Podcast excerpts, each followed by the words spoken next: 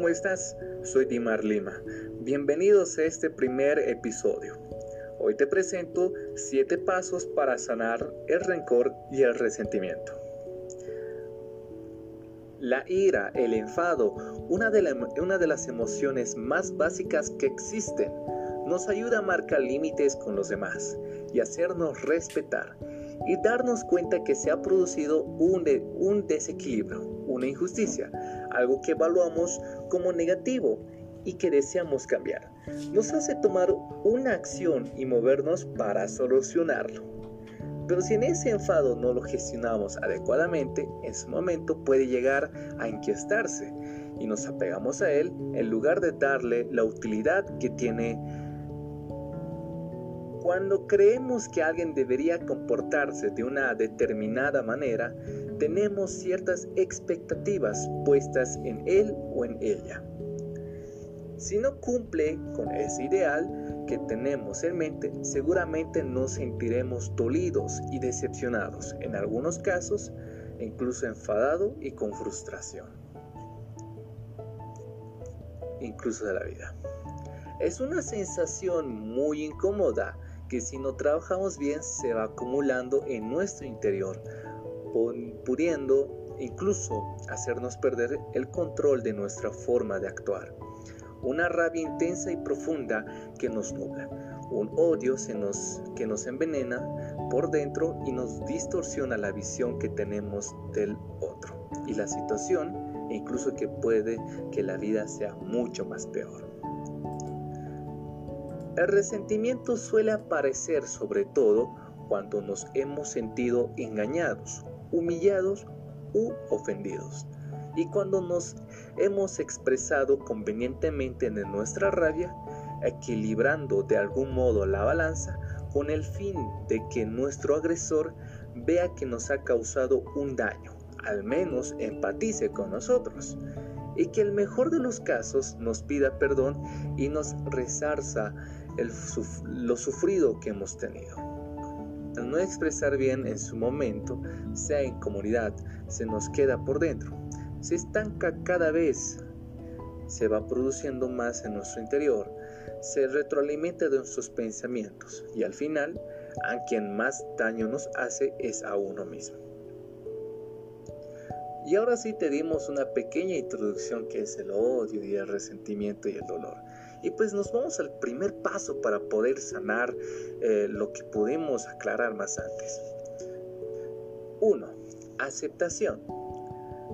Admitir que sentimos resentimiento hacia alguien y no suele ser lo habitual.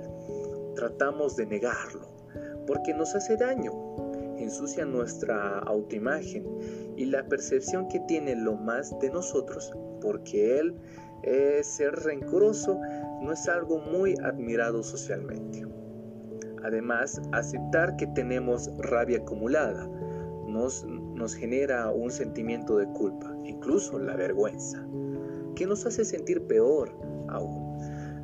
Nos revuelve eh, internamente de no haber podido solucionar el conflicto mejor, habernos dejado de engañar, sentirnos de tontos o ingenuos haber confiado en otra persona que no haya actuado como esperábamos. Si te das cuenta, el gran dolor de la gran decepción es más contigo mismo que con otra persona. Y cuando más vueltas le des al asunto, más daño te haces.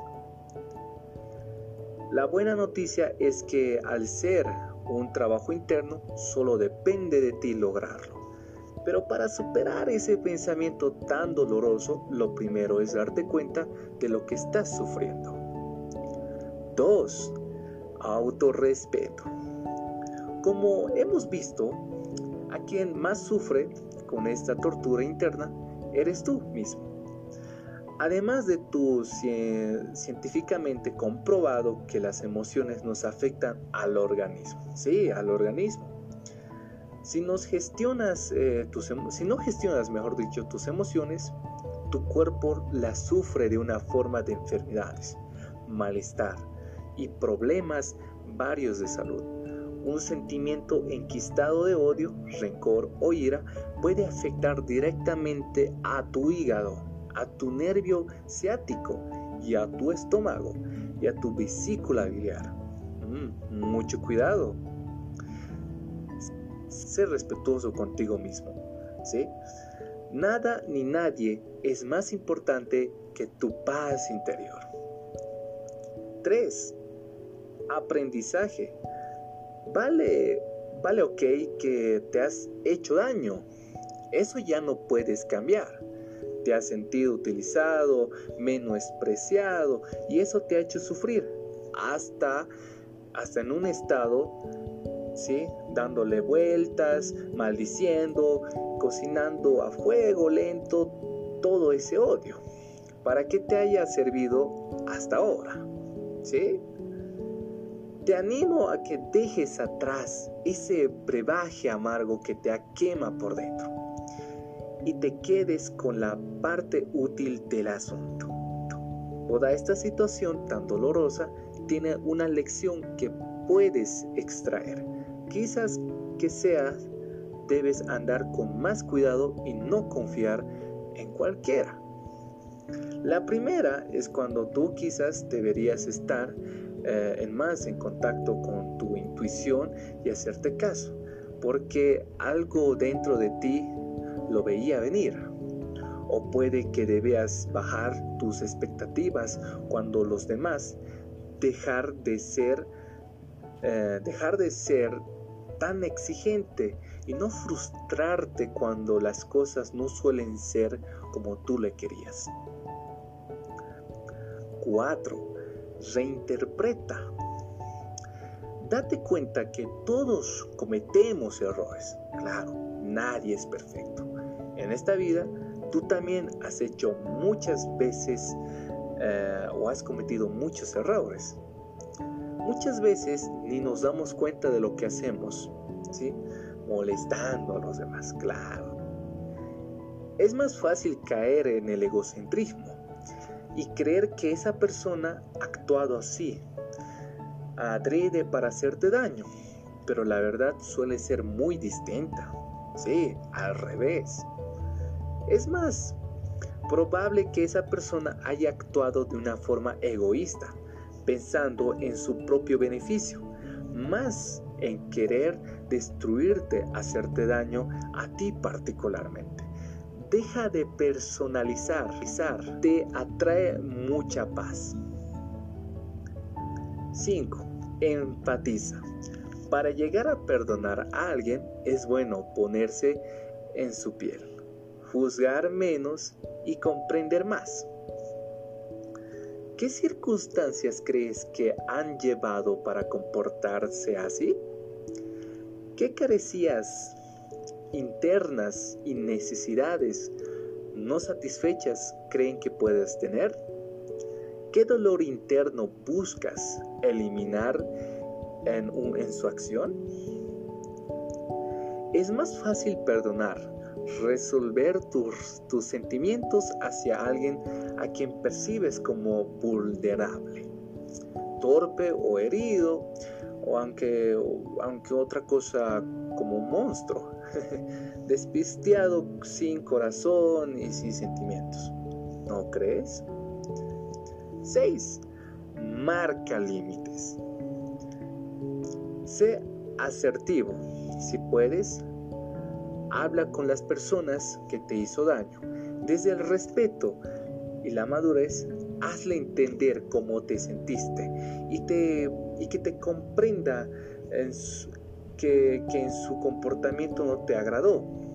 Explícale tranquilamente tus motivos para que empatice y comprenda mejor. Eh, ¿Qué más?